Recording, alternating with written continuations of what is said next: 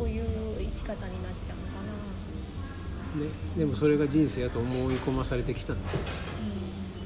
束の間の幸せがありうん。うん多くの想像上の恐怖がありでそれに対処してきて。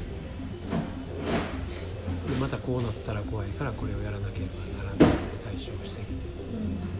だけど多くの問題ってそうやって、ね冷静に見たらほんま誰でも分かるんですよ。幼稚園の子供でも分かるんですよいやそれはほんまなんていうことですよまあよく見てみたらその言葉の概念にやられてるだけですよね。多くの人が使ってきた伝統的な言葉。出ました。お仕事。出ました。お金。不況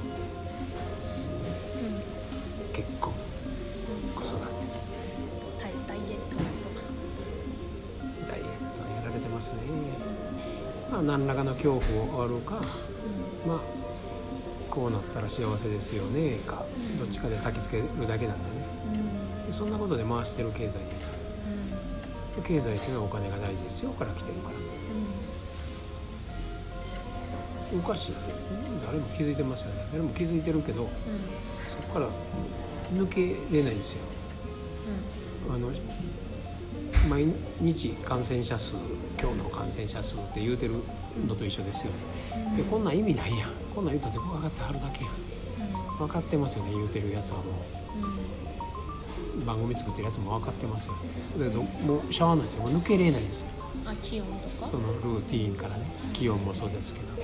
熱中症アラートみたいな。何でもアラートにすな言ってまあそういう美しい方がいいでしょ若い方がいいでしょみたいな。整形とか二重まぶたとか。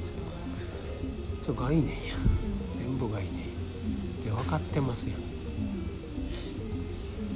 で結局言葉にやられてますよね。